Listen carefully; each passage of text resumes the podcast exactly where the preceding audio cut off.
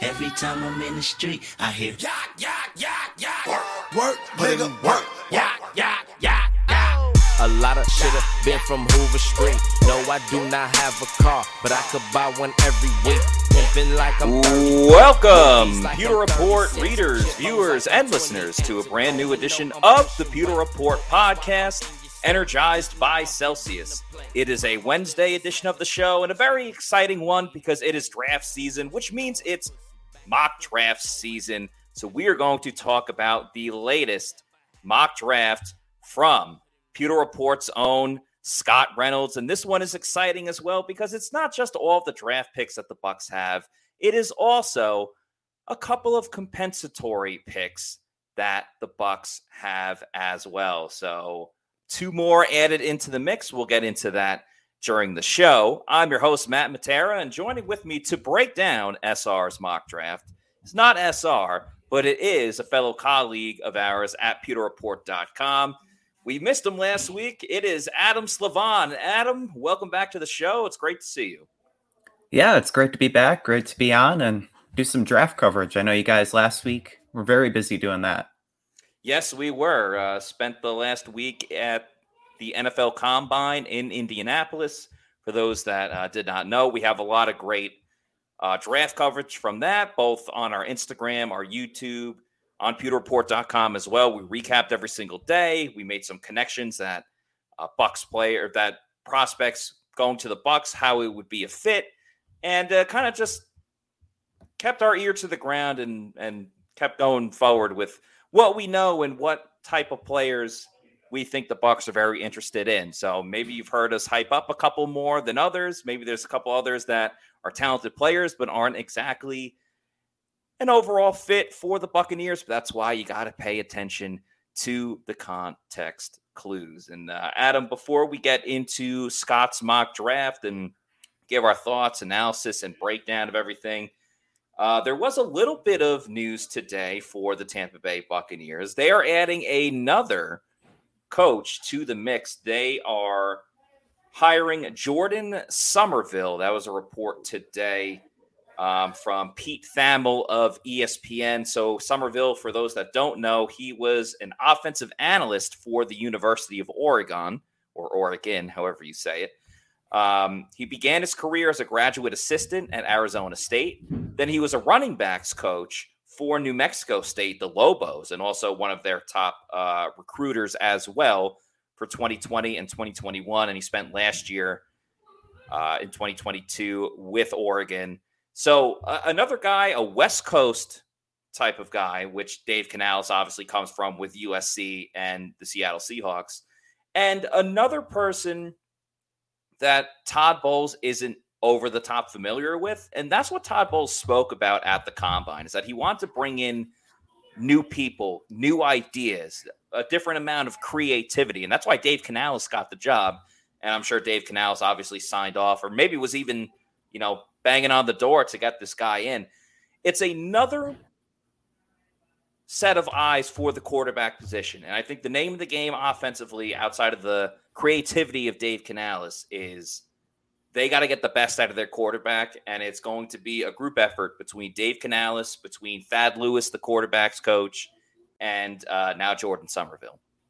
Yeah. And he's another young offensive mind as well. I believe he's under thirty years old, and just having another voice in the room, it won't hurt, because next season at the quarterback position, it's more than likely going to be a bridge option competing with Kyle Trask for that starting role, and having another young voice, maybe in Trask's ear, I think will be beneficial. And then uh, with Thad Lewis being promoted, maybe also having somebody like in the day to day, just kind of offering little tidbits, I think will really help. Yeah, I think what's helpful too, and you know, some people might question, hey, Thad Lewis, wasn't he the wide receivers coach? What is he doing as a quarterback's coach now? Well, Thad Lewis played quarterback at college. He played at Duke from two thousand six to two thousand nine. So um, there's a reason Todd Bowles liked him. You know, he's one of the few offensive coaches, along with Harold Goodwin and Joe Gilbert, that are still under contract with the Buccaneers. They obviously let a lot of uh, coaches go in this offseason. So he, Thad Lewis, even though he was here, he brings something to the table. and somewhat is starting over as well, because Dave Canales brings in a new offense that not any of these coaches are familiar familiar with. And that's why I think it's important to get a, a new set of eyes on all of this, because it's going to be new for Kyle Trask. It's going to be new for all the offensive players. And to your point, any quarterback they bring in, whether a veteran or a rookie, they are not going to know the offense either, unless Drew Lock decides to sign with the Buccaneers. We'll see what goes there. But outside of Drew Lock, it's an open playing field for everybody. Yeah. Yeah, and everybody's going to be learning a new scheme. And just having another guy there to maybe keep guys on the same page will be really important. Yes, it will be. Another thing that's really important is that we want you guys to know, when it comes to picking energy drinks, you have to pick Celsius Energy Drinks, the official sponsor of the Pewter Report podcast. We absolutely love Celsius, and I love telling everybody about the new flavors that they have at Celsius. You got the Fantasy Vibe right there, the Sparkling Lemon Lime as well. The Fantasy Vibe is like drinking a, a creamsicle. I don't know how else best to describe it. If you're a fan of creamsicle, and if you're a Bucs fan, we know you're a fan of the color creamsicle, so pretty sure you'll love the flavor as well. Fantasy Vibe is great. Sparkling Lemon Lime has quickly moved into my top five. I know Todd Bowles talked about Antoine Winfield Junior is in his top three of best defensive players on that side of the ball. I'm willing to say Sparkling Lemon Lime has quickly moved up into my top five. So I'm a huge fan of that flavor as well. Seven essential vitamins, zero crash or, um, you know, post energy drink jitters that you might get with some other products. Punch in the store locator like we did when we were in Indy, and find out where to get a Celsius near you at your local bodega. But as we said at the beginning of the show, we are going to be reviewing and breaking down the mock draft three point oh from Pewter Report's own Scott Reynolds.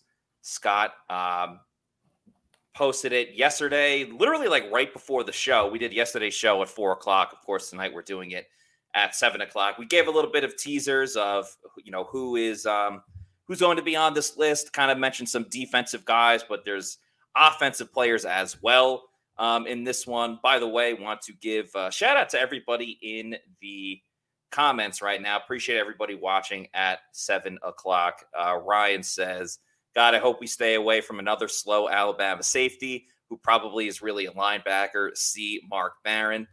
Uh, Tom wants to know, is T B twelve coming back, or are we tw- trading for Lamar Jackson? We could talk about Lamar Jackson another day. Uh, Tom Brady is not coming back, though. He quickly put the kibosh on that um, after Pewter Report came out with the story. And then not that long after, that was uh, debunked by T B twelve himself. Paul Vogel says, "Hi, guys." And Stilo Brown says, "O-line depth and Trask would be good for the crew." I will say there is an offensive lineman drafted in Scott Reynolds' mock draft three point oh. Make sure you go to Pewter Report dot com to check it out. Adam, let's get into it. First and yep. foremost, I think it's um, not too much of a giveaway given who's on the who's on the screen right now as the cover for it. And Scott's first overall pick in the mock draft three point oh is Alabama safety Brian Branch out of Alabama. He's a junior, six foot, one hundred ninety pounds. Um, played th- three years, obviously, at Alabama. twenty-seven tackles, half tackle for loss, seven pass breakups, and an interception in twenty twenty. Uh, the following season, he had fifty-five tackles, five tackles for loss, nine pass breakups, a sack, and a fumble recovery. In twenty twenty-two, his best year to date, ninety tackles, fourteen tackles for loss, seven pass breakups, two interceptions, and three sacks. The most important thing, really, when it comes to Brian Branch is the fact that he can play in the slot, Adam. That's one of the number one things that the Bucs are looking for when it comes to defensive backs and safeties. Can they play in the slot at that nickel corner position so they can move Antoine Winfield Junior back to free safety, where he's a little more comfortable and uh, a little bit more durable as well. So I really like this pick. I, I think his bad combine numbers won't really come back to hurt him, because when you throw on the tape, Brian Branch is a, you know, he's a monster out there at times. He can take over games like he did in the Kansas State game, And if you already have a guy that can take over a game like Antoine Winfield Junior, you bring in another game wrecker, and Todd Bowles has got to be licking his chops. Yeah, I definitely agree with you there. I really like the pick. Uh, I know me and uh, Josh and I, we spoke on it a little bit on what the Bucs should do with their first round pick and outlining some options on a podcast beforehand. And just speaking on that, I think Brian Branch in a lot of ways is a mini Antoine Winfield, and just how versatile he was last season at Alabama. He graded out really well, and he only missed one tackle in all of his attempts. That's crazy. Yeah, and that's unheard of for a defensive back. I know with younger defensive backs, with the technique, sometimes they do miss tackles, but in Brian Branch's case, really solid player. And the nickel and slot corner in today's N F L is maybe an undervalued position based on just how pass-heavy offenses have become. And I wouldn't put too much stock in his forty-yard dash. I think it was like four point five eight or something along those lines. It's only a tenth of a second slower than Antoine Winfield. It's not like you're you're talking about a big discrepancy. So I don't think it'd be a big concern there, especially being in the slot corner position where he's maybe covering more tight ends and not as fast and dynamic receivers. And so I really like the pick, especially for the Bucs, as right now they're in a position where they have so many defensive back free agents. You talk about the safety position. You have Mike Edwards, Logan Ryan, Keanu Neal, Sean Murphy-Bunting, who played some in the slot last season. Maybe he's gone. You don't know what that that looks like. And just being able to plug and play a guy with such a high f- football I Q and someone that doesn't make a lot of mistakes, it makes a lot of sense either at nineteen or even if the Bucs traded down a few spots.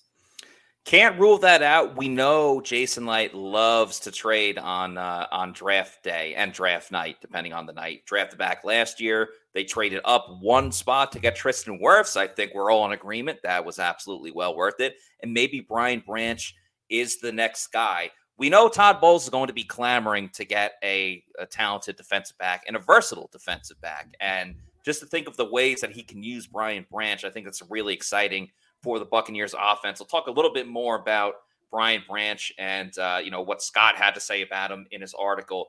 But if you super chat us, doesn't really matter what the topic is, we will make sure we get to it. So we got a ten dollars super chat from Roger Price. Thank you very much, Roger. He wants to know about the current team. We can worry about the mock draft in a little bit. He is asking, any word on Super Bowl Lenny staying or not? So uh, Pewter Report wrote a story. Um, it's been picked up as well. Uh, other Others have reported on it that the Buccaneers are going to be letting go Leonard Fournette. Um, he's not going to be on the team. It's Rachaad White's job. Rachaad is R B one. I think it gets a little misconstrued because Jason Light did say he believes that Leonard Fournette can be a three-down back uh, for a couple of more years. And I'm sure he still believes that, but because of the money that the Bucs are saving and the talent that they have in Rachaad White, Lenny is gone and will be gone, unfortunately. And, uh, you know, it is Rachaad White's backfield now, depending on how Tampa Bay navigates the draft, but it's going to be Rachaad White as R B one. And Adam, it's tough to really, um, you know, disagree with with the the game plan from the Bucs front office. Yeah, for sure. And just seeing the emergence of Rachaad White last season, he had a few he had a few big games. The one in Seattle really stuck out, and just him changing his jersey number now to running back one. Uh, That's right, number one. Uh, that- with Leonard Fournette, he had a really solid run with Tampa. Everyone will remember his performance during the playoffs and getting the team to the Super Bowl. But just at this stage, with the team needing to get under the cap relatively soon, with uh, actually a week from now today, yeah, it, it'll be best for both sides to move on. And something that Fournette himself requested, per reports. Yeah, uh, moves are going to be made. You saw that the Bucs just released Donovan Smith. And again, Pewter Report wrote about that last week. So some people thought it was breaking news. Um, we had known about it for a little bit. So uh, a big change at left tackle as well, what they decide to do. Will they move Tristan Wirfs over? Will they draft the left tackle early on? Will they sign a left tackle in free agency? Um, I just want to give a shout out to Donovan Smith as well. Um, I know he's had his ups and downs seasons with the Bucs, but he was here for eight years. He won a Super Bowl with the team. Um, he was pretty good with the media too. I like talking to him. Um, about other things besides football. Adam, you've seen me talk to him about the New York Knicks, who are on the come up. I know they lost the other day, but they had won like twelve in a row. Yeah. Um, a really good guy, um, and wish him all the best and the best of luck uh, in the next move that he has going on. So just wanted to mention that real quick. Um, getting back to Brian Branch for a moment before we get over to the uh, second pick in Scott Reynolds' Pewter Report mock draft three point oh. Um, Scott says, sometimes N F L teams, general managers, scouts, and coaches aren't disappointed with slow forty times from great players when the tape suggests otherwise. And that obviously speaks for Branch, who ran a four five eight. Um, that was the slowest forty-yard dash out of all the defensive backs that um, had formal interviews with the Buccaneers uh, in Indianapolis. Obviously, uh, obviously a small sample size, but just wanted to point that out. Um, such is the case with Alabama safety Brian Branch. Um, compare that with Bucs safety Antoine Winfield Junior, who ran a four four five, and Winfield is a tenth of a second faster. Uh, the tape shows that Branch is one hell of a football player. He's incredibly intelligent and would be a perfect fit in a Todd Bowles meeting room. Bowles wants to move Winfield out of the slot and back to free safety, where he can get more interceptions roaming the secondary. Branch played a lot more in the slot at Alabama, with five hundred sixty-nine snaps there last year and four hundred eleven in the slot the year before, compared to one hundred thirty-six snaps in the box and twenty-five deep in twenty twenty-two, and one hundred twenty-three snaps in the box and forty-nine deep in twenty twenty-one. The Crimson Tide star is one of the best tacklers in the draft, with just four missed tackles in his entire three-year career. So, hey, that's another thing as well. We haven't talked about too much, but we've mentioned it in the past. Um, every team needs it. I think the Bucs especially. Cornerbacks that can tackle, or defensive backs that can tackle. I know Mike Edwards was kind of guilty of it at times. Um, Carlton is a physical guy, but more physical in routes than really, you know, trying to go and make the tackle. So getting a clean-cut tackler, I think, is a little more important to the Bucs coaching staff than I think many people would um, would really think about. Now, this second pick in round two, we mentioned Tristan Wirfs before. We know he'd be really happy with this pick because it's Scott's second-round pick. He has Tampa Bay taking Iowa tight end Sam Laporta.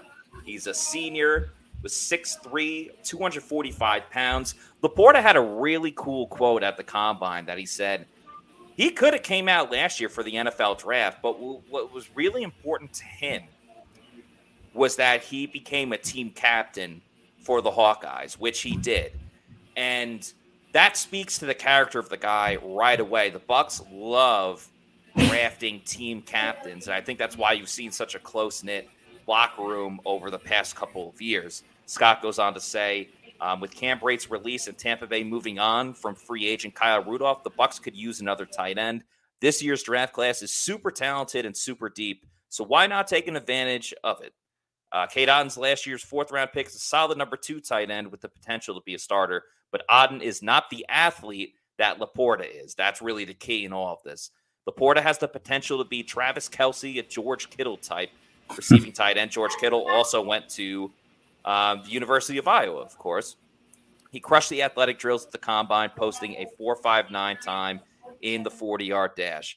Laporta posted back-to-back years with fifty catches and six hundred fifty yards receiving, while averaging eleven and a half yards per catch. He's an above-average blocker and would team with Otton to make a nice one two punch in the Bucs passing game out of twelve personnel sets. And based on the fact that the Bucs had formal interviews with seven tight ends at the N F L Combine, it leads me to believe that with Dave Canales running the show as the offensive coordinator, the Bucs are going to see a fair amount of two tight end sets. There's another picture of Laporta um, at the N F L Combine doing his drills. So I don't know how I necessarily feel about tight end that early, unless you're getting like yeah. Rob Gronkowski. But it's tough to argue with the size and the production that he had at, at Iowa. Definitely. And I agree with most of what you said there. And just Iowa being like a tight end U in a way in the past few seasons. Yes, they are. Uh, we mentioned uh, George Kittle, T J Hockenson, and Noah Fant of the Seahawks, who uh, played under Canales last season. And Laporta may be another one of those guys that continues that lineage. Another guy that's really fast, just clocked in behind Brian Branch for context. I think he ran four point five nine. Yeah, at the tight end position, that's huge. And he's not only a vertical threat, but last season for Iowa, maybe not having the best quarterback play there, he still put up numbers and was a target underneath. He bounces off of guys and just really physical. He'd be a great fit. The only thing is, for the Bucs, with so many holes, you draft another tight end when you already have Cade Otton in the second round. Maybe that's a spot they would target an offensive lineman. They want to get one of the top tackles, but there's still guys out there like Darnell Wright, DeJuan Jones, who we saw at the Senior Bowl. They might be fits there. But if they go with somebody like Sam Laporta, they wouldn't go wrong. And if the Bucs were also to maybe move on from a guy like Russell Gage, he, Laporta would be another option to get targets, because the targets would have to go to somebody. So maybe bringing out more twelve personnel and running the ball. Laporta also graded out as an above average blocker. It makes a lot of sense. It just is the value there. By the way, I love everyone's differences of opinion with all of these picks so far. That's what I want from this. You know, I want some people to agree or just feel how you feel. And some people are agreeing already. Uh, as Tom said, love that second pick. And some people are um, disagreeing. Like Al says, we have two tight ends under contract, though. Very questionable pick in round two, if you ask me. Al, I would counter that by saying the two tight ends that they picked are on rookie contracts, so it's not really yeah. killing the Bucs salary cap. And as we've learned, Ko Keefe is more of a, almost more of a fullback than a tight end at this point, or merely just a blocking tight end. So the Bucs, without question, were in the market for a uh, receiving tight end and a way more athletic one. I, you know, I think sometimes, I know I have, I've been guilty of it, of questioning, like, why isn't Cade Otton involved more? Like, why is he only a guy in the second half? Well, maybe because he's not the most fleet of foot. You know, sometimes when you game plan for one thing or another, Otton doesn't really get heard until the second half because teams are taking other things away, and you kind of forget about Otton because he's, I don't want to say slowly but surely, but he's kind of like, oh, yeah, I forgot about him. Let's go and get him yeah. the ball. Uh, John does not like the fact, this is John uh, Boobin, says, once again, ignoring the trenches and cornerbacks. Well, John, you'll be happy with this next pick because with Scott's third round pick, he's going local. And by local, I do not mean Tampa, Florida. I mean uh, a, a school that Scott is very familiar with, and that he ended up going to school. We're talking about Kansas State with his third overall pick.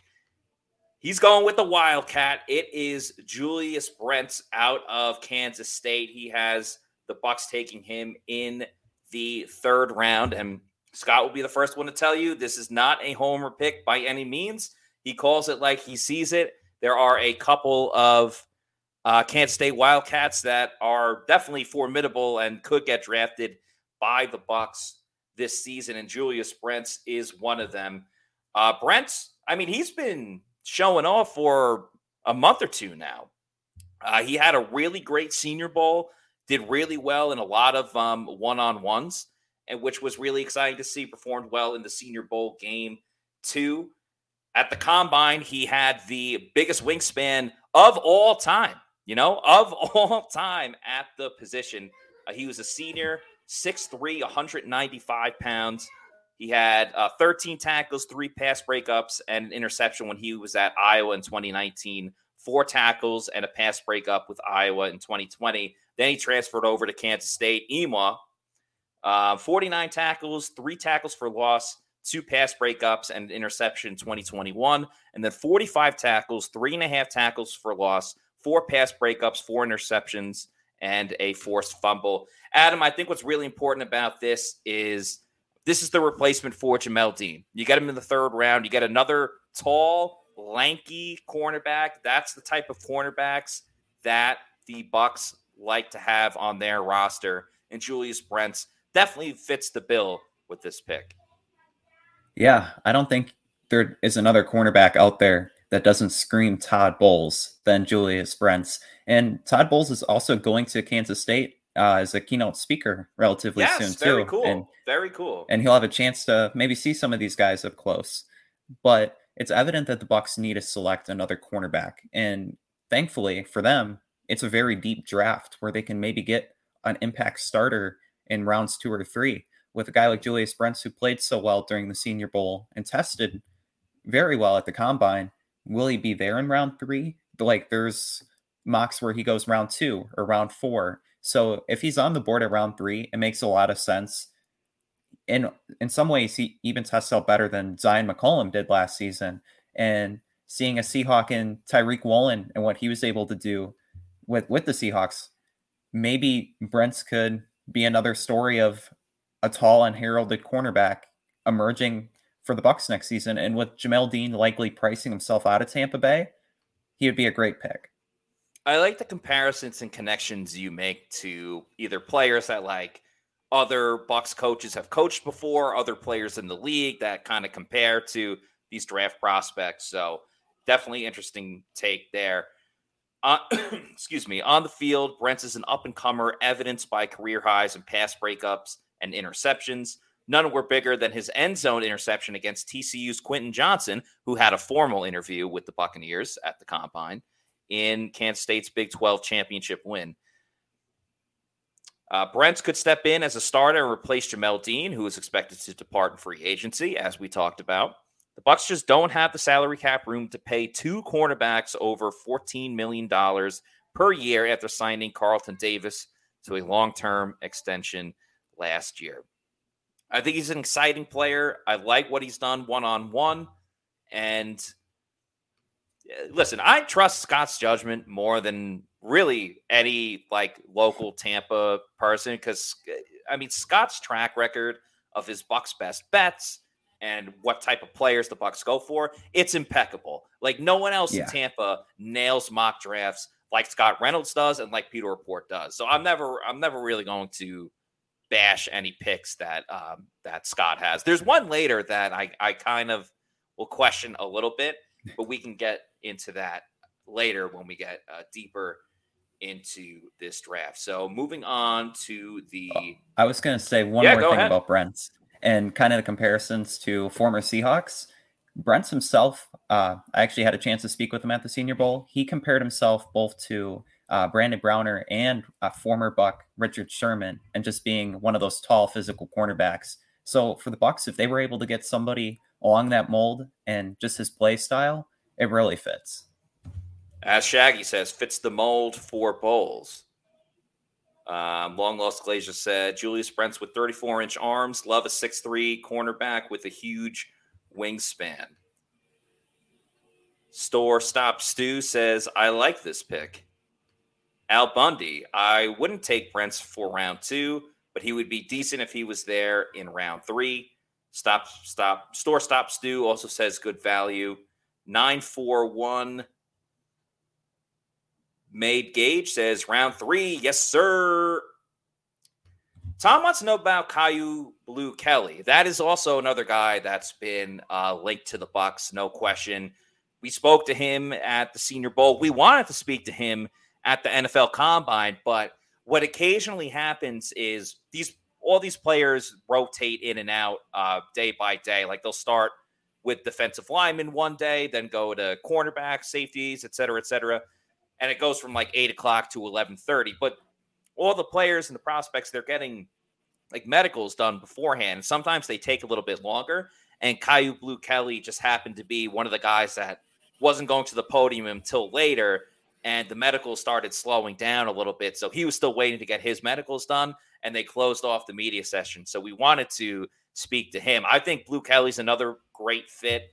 Uh, Josh yeah. Capo wrote about him on Pewter Report dot com. You can definitely check it out. Another fantastic job at the at the Senior Bowl. I mean, his best catch was when he wasn't even playing. He made that one-handed catch on the sideline, yeah. on the sideline. But he made multiple interceptions, and he got better each day because he dropped an interception, then he made a couple when he was out there. And he has the connection to Tampa because his dad played for the Buccaneers, won a Super Bowl with the Bucs. I think he would be a fit as well. And I think definitely right around that third, fourth round type of thing would be a, a spot for Kyle Blue Kelly. So good, good uh, comment there by Tom. I think he could be a fit for sure. And in my opinion, if Brents is off the board, he'd be the next one that the Bucs should definitely take a look at, because he's also, like, just hearing him talk, you can tell he's a very highly intelligent football player. And just a connection to Tampa is so deep-rooted, it makes a lot of sense there as well. Adam, you are a bit of a rap aficionado, right? Oh, boy. Yeah. Well, you're familiar with Schoolboy Q, right? Yeah. Yeah, so you know how a lot of times he goes, yeah, yeah, yeah, yeah. Yeah, like, yeah. And it's not, yeah, yeah. yeah. So I always think about that when we're going to be talking about this next guy in the fifth round, because the Bucs do not have a fourth round pick. Another player that we've talked about a lot at the Senior Bowl is Yaya Diaby, edge rusher. Scott has the Bucs taking Yaya in the uh, fifth round. He's a senior, six three, two hundred sixty-three pounds. He had his first two years at uh, the Georgia Military Academy. In twenty eighteen, he had nineteen tackles, four tackles for loss, and two sacks. twenty nineteen, fifty-eight tackles, sixteen tackles for loss, and five sacks. Then his next three seasons, he played um, at Louisville, transferred there. eighteen tackles, two and a half tackles for loss in twenty twenty, thirty-nine tackles, three tackles for loss, and one and a half sacks in twenty twenty-one. And then his numbers spike up in twenty twenty-two. thirty-seven tackles, that's two less than last year, but this is where it gets great. fourteen tackles for loss. So he went from three tackles for loss to fourteen. Nine sacks. So he went from one and a half sacks to nine sacks. And then, just for good measure, he added two pass breakups and two fumble recoveries. He's a versatile player. He can be an edge rusher. He could also line up on the inside as well, which Todd Bowles loves that on the defensive line. And Adam, we saw it firsthand, played very, very well at the Senior Bowl too. He did. And I like him for more than just his name. Great name, but also a great player, and even more so, great value if the Bucs were able to get him in round five. And just being able to be a versatile player off the edge, really athletic, tested very well. He could be a potential replacement if the Bucs are priced out of someone like Anthony Nelson. And with people potentially departing in free agency along the defensive line, somebody that could also rotate there in the three to three, four scheme. And it also just fits the Bucs getting faster. They need to get faster and more productive at so many positions, one of them being edge. And Yaya makes a lot of sense. So definitely like the pick and the fit for the Bucs. I think he's I overall I'm fine with the pick. I think, you know, he's got a little bit of a of a ways to go, but what I will say is, and we talked about this on the show yesterday, so I'm going to try not to repeat myself too much.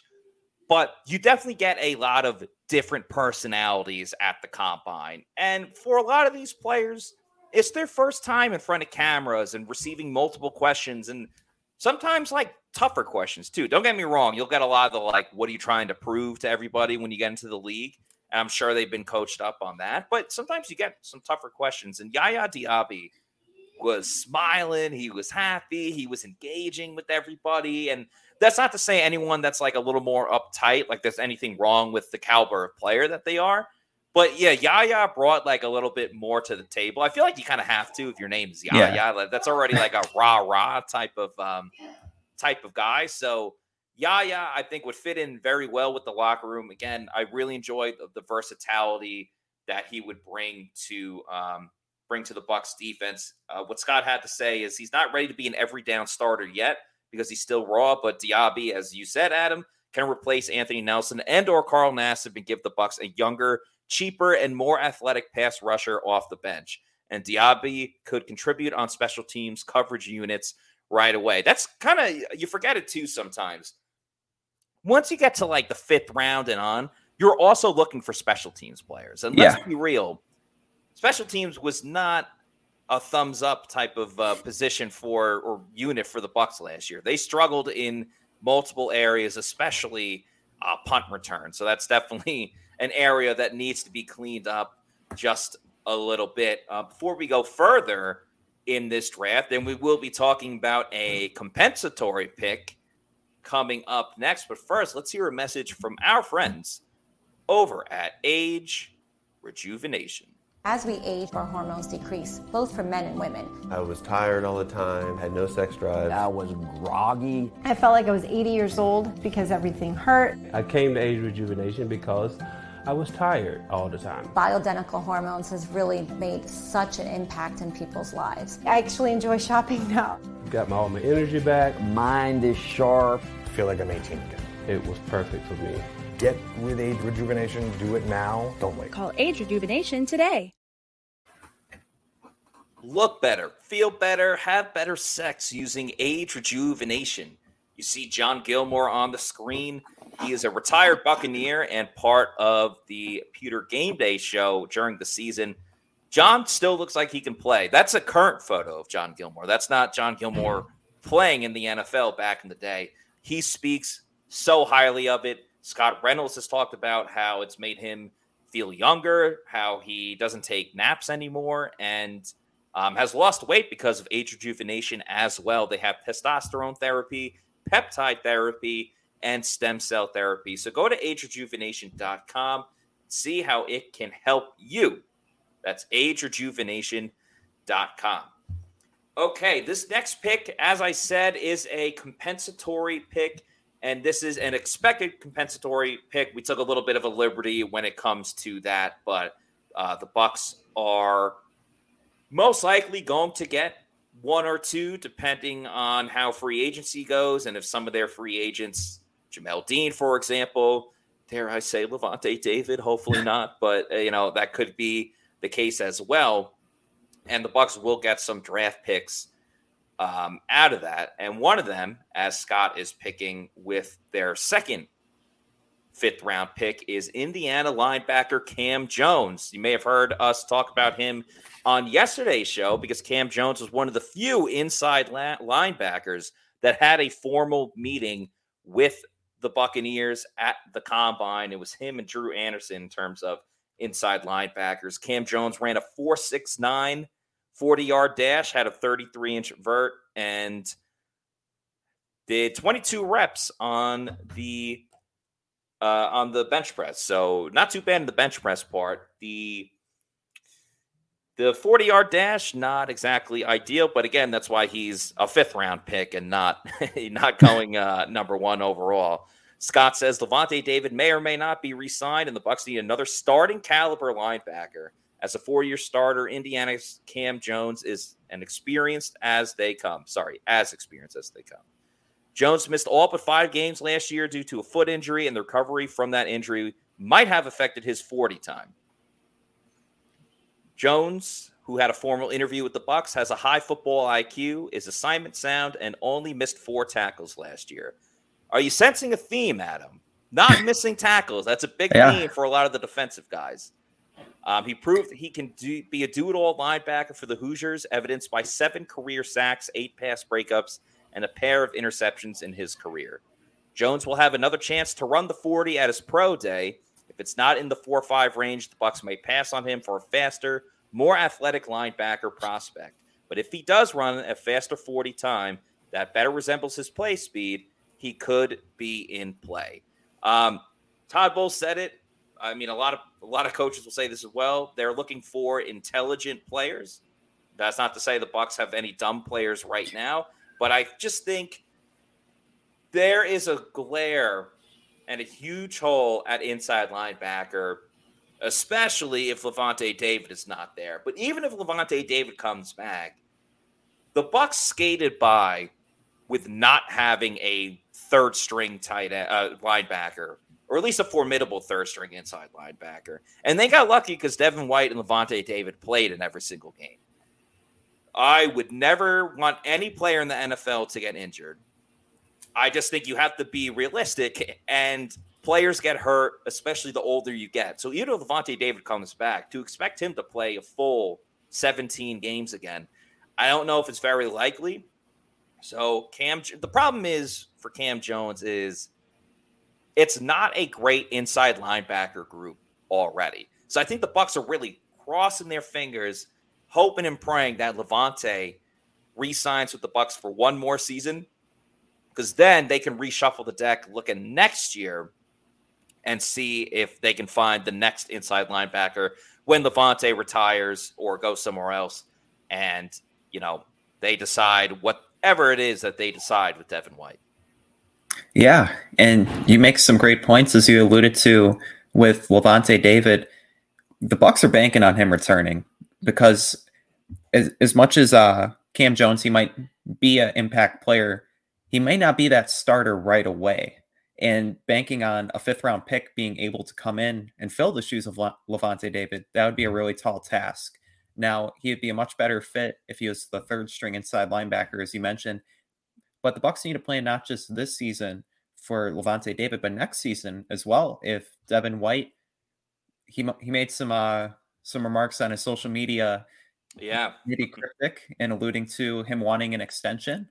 But if Lavonte walks out of the door this year and Devin White isn't signed to an extension next year, the Bucs will really have a hole at inside linebacker. So drafting a guy as depth, maybe for a year, as Shaggy mentions here, and then next year reevaluating and seeing if they can bring in another player as well, I think will be huge. But the fit with Jones, it makes a lot of sense. A four-year starter, definitely need intelligent players that are sound and read assignments, are leaders. It, these are all variables that Bowles seems and the Bucs seem to want in the prospects that they are evaluating. And I think to compete with J J Russell, and um, I'm sure they'll probably for training camp sign Olakunle Fadukasi, probably, yeah. you know, have a competition for that fourth linebacker. They like K J Britt in terms of a special teams role. So I don't really see K J Britt going anywhere. I just think he's too slow to be an everyday inside linebacker. And I think he got exposed a little bit in the week eighteen game against the Falcons, but I don't want to completely hold that against him, because it's a different position, and it's now even more at the forefront with the, and I'm going a different direction here, but it's even more at the forefront with Donovan Smith being released. And there's talks about Luke Gedicky potentially playing right tackle. And some of the argument for him is he graded pretty well at right tackle when he played there in, uh, in week eighteen. It's like, are we actually really just going to give him the role because he he had one good game at right tackle in week eighteen against the Atlanta Falcons? Like, I, I don't think he should be billed as the number one guy. He's the headliner, right tackle, Luke Gedicky. And I don't think K J Britt should absolutely get slammed just for the mere fact that, um you know, that that he had a bad game against the Falcons. And then the one the, time he's the on the field, season. Like expecting him to make like plays all of a sudden when Lavonte David and Devin White yeah. basically played every single snap. So I definitely agree with you there. Moving on to the sixth round. Now this pick actually comes, talk about linebackers. This pick comes from the, um, the trade that they made with the Indianapolis Colts. I, his name was slipping my mind for a second, but when they traded Grant Stewart, who was a special teams aficionado, playing linebacker, but mostly on special teams. They traded him to Indy, and they got a sixth-round pick out of it. With this sixth-round pick, Scott Reynolds has the Tampa Bay Buccaneers going with a running back, and specifically East Carolina running back Keaton Mitchell, who is a redshirt sophomore coming out of East Carolina. Um, the big thing with Mitchell, and I think what Tampa Bay is looking for, is he's got speed, speed, speed, speed, and more speed. He is, he is a home run hitter. He had a four three seven forty-yard dash. That was the third fastest out of any running back at the N F L Combine in Indianapolis. So E C U, not necessarily a powerhouse for collegiate players that go to the N F L, but running backs, unfortunately, are kind of a dime a dozen. So the Bucs feel like if they can get one later, and I think that's very telling as to why they didn't have too many formal interviews with running backs. I think it's coming on day three, and they want a guy that can excel in the passing game, but overall just has that speed. Because Rachaad White's fast, but he's more smooth. He's a he's a tackle breaker. He's elusive, and you know he can get physical. You know, Dave Canales likes that violent runner. You can get that with Rachaad White, as we saw in the game against the Seattle Seahawks in Germany when he had that nasty stiff arm and got the angry run.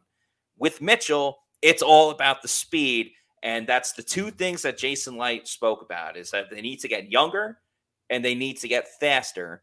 And obviously, with Mitchell, that checks the box in both of the things that Bucks general manager Jason Light had to say at the Combine. Yeah. Uh, checks a lot of boxes, as you mentioned. And also, he kind of reminds me of Devin Tompkins in a way, and being five eight, like around the one seventy-five mark, maybe being smaller, but using his frame and being elusive. And a lot of his runs at uh, East Carolina, he showed that elusiveness even in between the tackles, and just testing very well, being maybe a speed and change of pace back definitely makes sense. He wouldn't be expected to uh, to come in and be a one B, but just being able to offer a different element and a different dynamic. And last season with Seattle, Seattle u- utilized various backs in their offense. Uh, D J Dallas, Travis Homer, Rashad Penny, guys of all different archetypes. And just having somebody of Mitchell's play style fitting in the offense, it definitely checks a few boxes, and there would be a fit down in Tampa. It surely would be a fit. Just a couple of the stats for those at home that are wondering about Keaton Mitchell. Um, the last two years, he balled out as a runner. In twenty twenty-one, he had one seventy-four rushing attempts for one thousand one hundred thirty-two yards. That was an average of six and a half yards per attempt and nine touchdowns. Then last season, two hundred one rushing attempts, one thousand four hundred fifty-two yards, seven point two per attempt, and fourteen touchdowns. So he um, he definitely upped his numbers there. Receiving game-wise, I guess could be a little more utilized in twenty twenty-one. He played a little bit in twenty twenty, but mostly the last two seasons for him is what got him to this point. Uh, twenty-two catches, two hundred fifty-three yards, an eleven point five yard average per catch, and a touchdown. Last year, twenty-seven receptions, two hundred fifty-two yards, nine point three yards per reception, and one touchdown.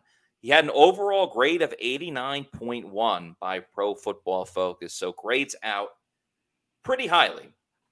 And with the running back, of course, you always need good blockers in front of you. The Bucs now have a question when it comes to left tackle, and they go with an offensive tackle in this next pick by Pewter Report's Scott Reynolds with another sixth round pick. They go with Oregon offensive tackle T J Bass. He is a he is a, a senior, a six foot four, three hundred seventeen pounds.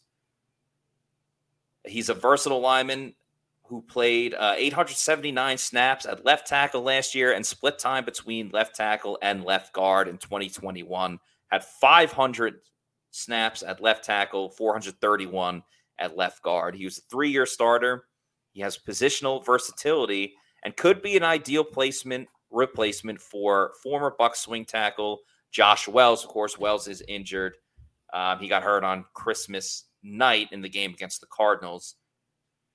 Bass had two informal meetings with the Bucs. That means with scouts and position coaches at the N F L Combine. He brings toughness and physicality to the table. He's a mauler in the run game and posted uh, blocking grades of seventy-eight point two in twenty twenty-two and eighty-six in twenty twenty-one over the last two seasons. So physical, in-your-face type of guy. The number one thing, Adam, is versatility. The Bucs yes. love versatility when it comes to their offensive linemen. Usually it's with small school guys, not the case this time with Bass, but nonetheless, if they can move him around, especially with the news about Donovan Smith, and they do need that swing tackle, Bass could be the guy. It's also interesting with the Bucs' recent coaching hire too, being an ass- assistant over in Oregon. Yes. Oregon, also having that connection maybe to Bass. And I really like the comparison to Wells and what his role could be. But also, the only concern, this wouldn't be a bad pick, is if the Bucs wanted to address the line maybe in a couple couple rounds earlier, and maybe rounds three, three or five, maybe even selecting a tackle early, early on. But Bass would have a nice fit, maybe as a depth piece along the line, being someone that could play left tackle, maybe not the starter, but just being an option there. I get what you're saying for sure. But we have to remember as well that free agency plays a factor. You know, do the yeah. Bucs believe that they can find a, a a replacement left tackle this year uh, in free agency and then address that early in the following year's draft? Now, there are some good offensive tackles early on. You know, uh, Broderick Jones, um, Paris from Ohio State. So, uh, you know, you had, you definitely have a couple of options. Both of those guys had formal meetings with the Buccaneers.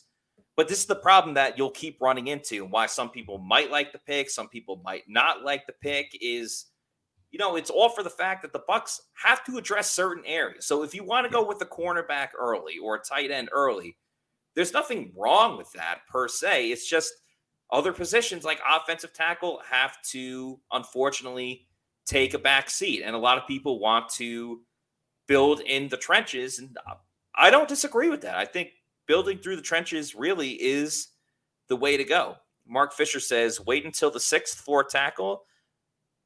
Does that make the O-line? Well, the O-line is pretty much all set except for left tackle. And if they move Tristan Wirfs to left tackle, then you're just asking for Uh, you know, a right tackle. And that's where the Getakew situation takes into place. You know, do you want a, do, do you want a, uh, a rookie on the offensive line? Do you want to go with a veteran that's kind of been there before? I don't know. Mark says, uh, I guess he's retyping, wait until the six four tackle. Does this make the offensive line a priority in free agency? Yeah, I think it does. If they wait that long, I totally think it, it makes the offensive line a priority in free agency. It would just depend on the price point for some of those tackles in free agency, because in recent seasons, a lot of the tackles are maybe a little bit overpaid to try to get them, like maybe like an average tackle is making like seven to eight million dollars, which the Bucs, they just released Donovan Smith to save ten million. So you wonder how much they'd be willing to spend in free agency for his replacement.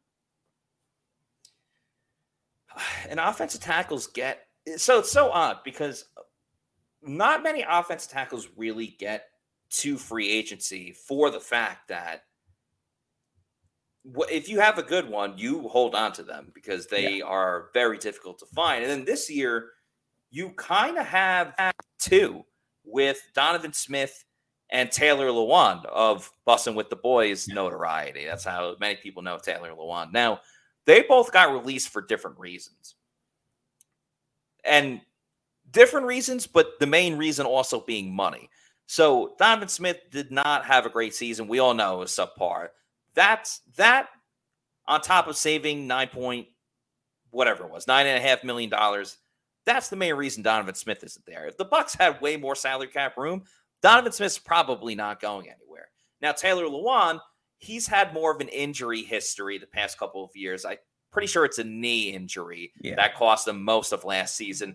And he had a big number as well. And the Titans, they're not just getting rid of Taylor Lewan. They're completely, it sounds like, doing a rebuild. You know, they don't they don't want to have Ryan Tannehill as their quarterback. Derrick Henry is open yeah, for a trade. Yeah, so it, it really seems like they had their window of opportunity.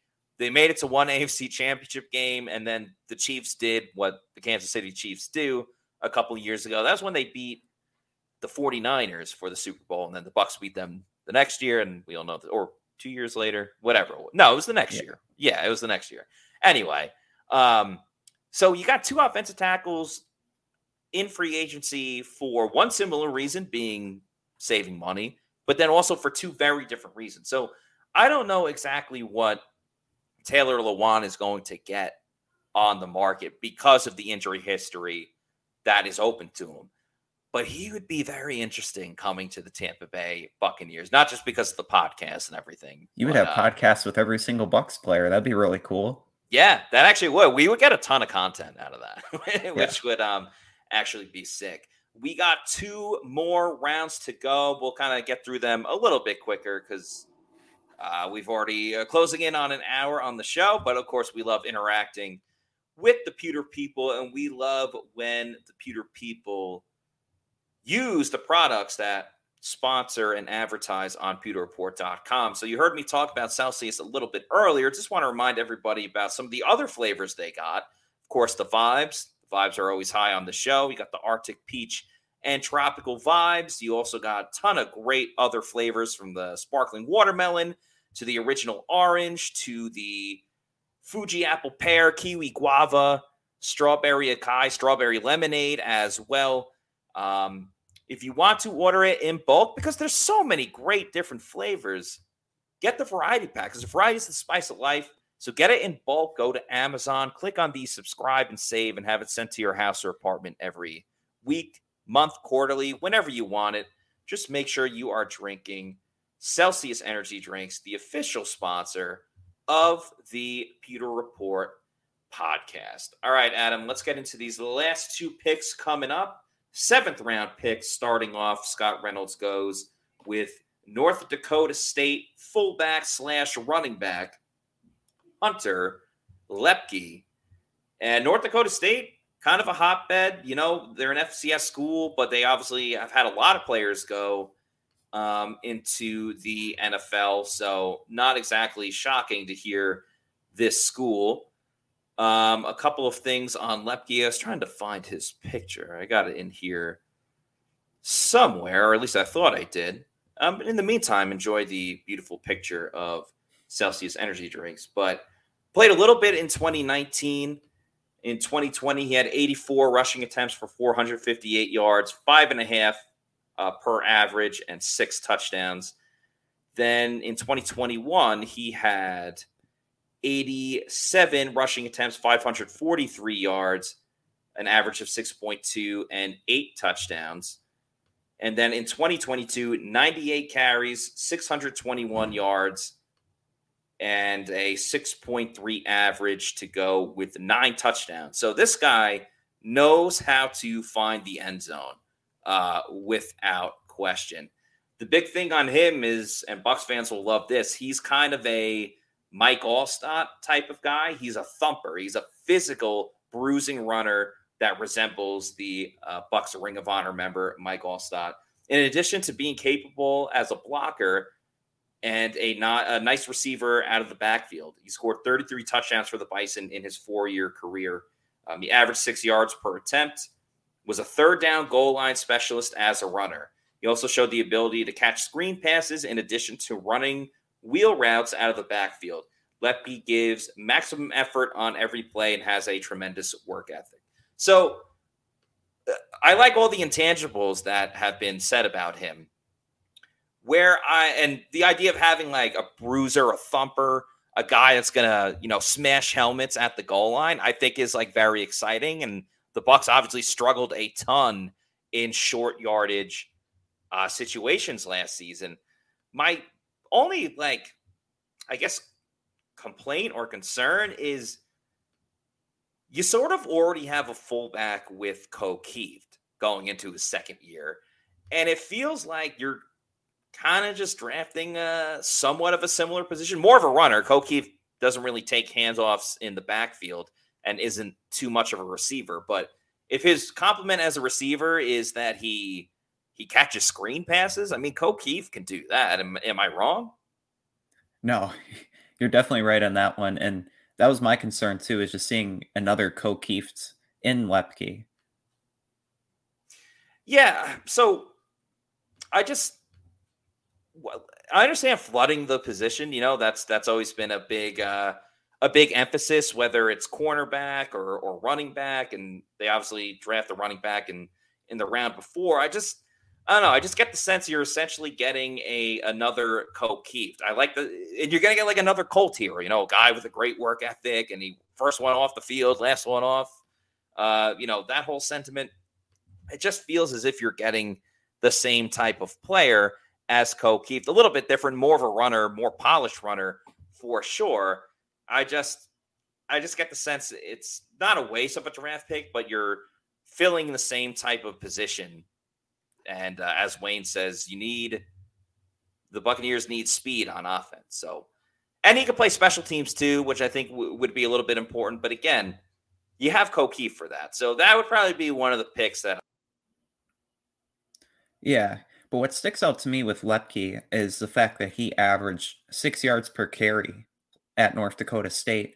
And the round prior in the mock draft, getting somebody like Mitchell, if they wanted to get somebody maybe on both ends of the spectrum, getting a speed guy and then another bruiser, it makes a lot of sense. And just with the Bucs' inability to maybe punch the ball into the end zone last season, having somebody like Lepke would make a lot of sense. It is in two thousand three, but in twenty twenty-three, he would still have a role, maybe filling that the A train, bringing little L train to Tampa Bay.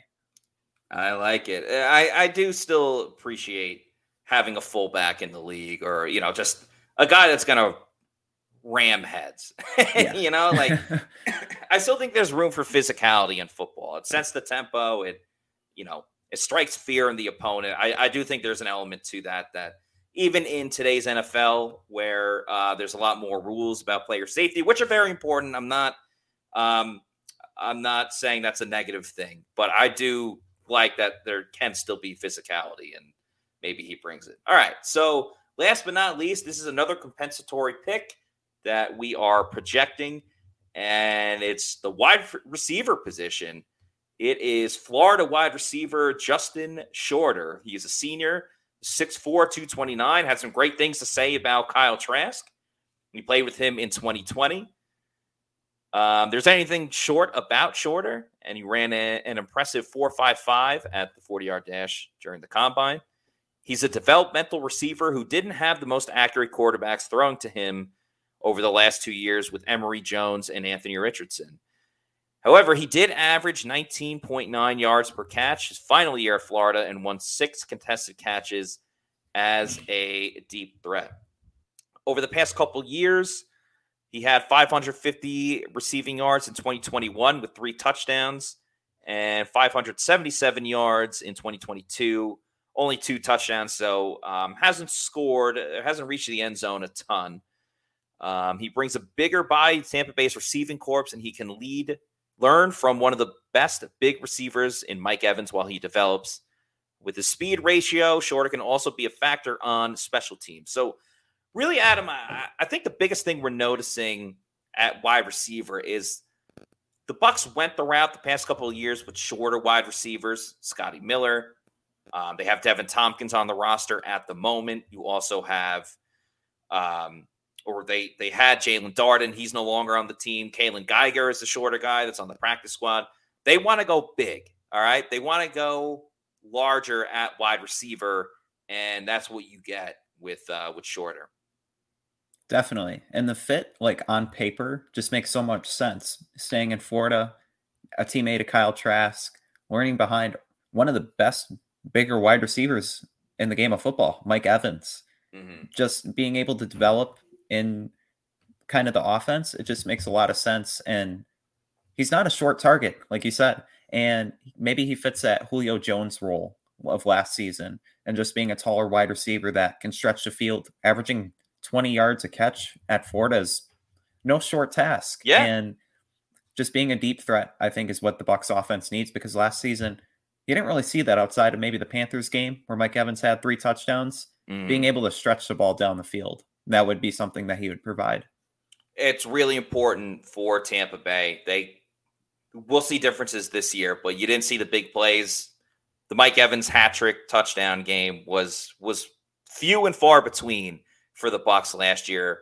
Um, not specifically because of Mike, just in general on the offense. And Bucs have had mixed reviews with taking wide receivers late. You know, Scotty Miller started out great, had the big touchdown against the Packers uh, in the N F C Championship game. The last two years, not as much. Jalen Darden was kind of a flop, and he was, I think, a fourth or a fifth round pick, if I'm not yeah. mistaken. So you're not going to hit it every single time, I guess, for Shorter. He could really push the balance of one way or another uh, when it comes to drafting wide receivers as of late. Tyler Johnson as well, never really panned out, got released by the team, back on the, the practice squad this year. So um, mixed results at wide receiver, but that's going to do it for Scott Reynolds Mock Draft three point oh. Let us know in the comments on our YouTube channel uh, which picks you liked, which picks you didn't like, what grade you would give it overall. Give it on a scale of one to ten. Use figure skating scores if you need to. Give that decimal. um, if you want to. And uh, we've had a lot of draft talk these past couple of days and, and last week as well with the Combine. So tomorrow's show, we're going to go in a little bit of a different direction, just talk about the outlook of the N F C South, where the Bucs rank in that, especially with Derek Carr going to the New Orleans Saints and free agency coming up, where um, where everyone is right now on paper in the N F C South. So very excited for that to come out. If you enjoy the Pewter Report podcast, if you like all the clips that we have going on, please like and subscribe to our social media and our YouTube channel at Pewter Report on social media. Our YouTube's at Pewter Report T V. Hit that like button. Hit subscribe. Uh, help us with our numbers. We'd really appreciate it because we love all the Pewter people that watch this show. That's going to do it for us tonight, though. So for Adam Slavon, I'm Matt Matera saying thanks, everybody, for watching. We will see you tomorrow at seven p.m. for another edition of the Pewter Report podcast. Peace out. Oh, and happy birthday, Bailey Adams, by the way. Happy birthday, Bailey. Peace.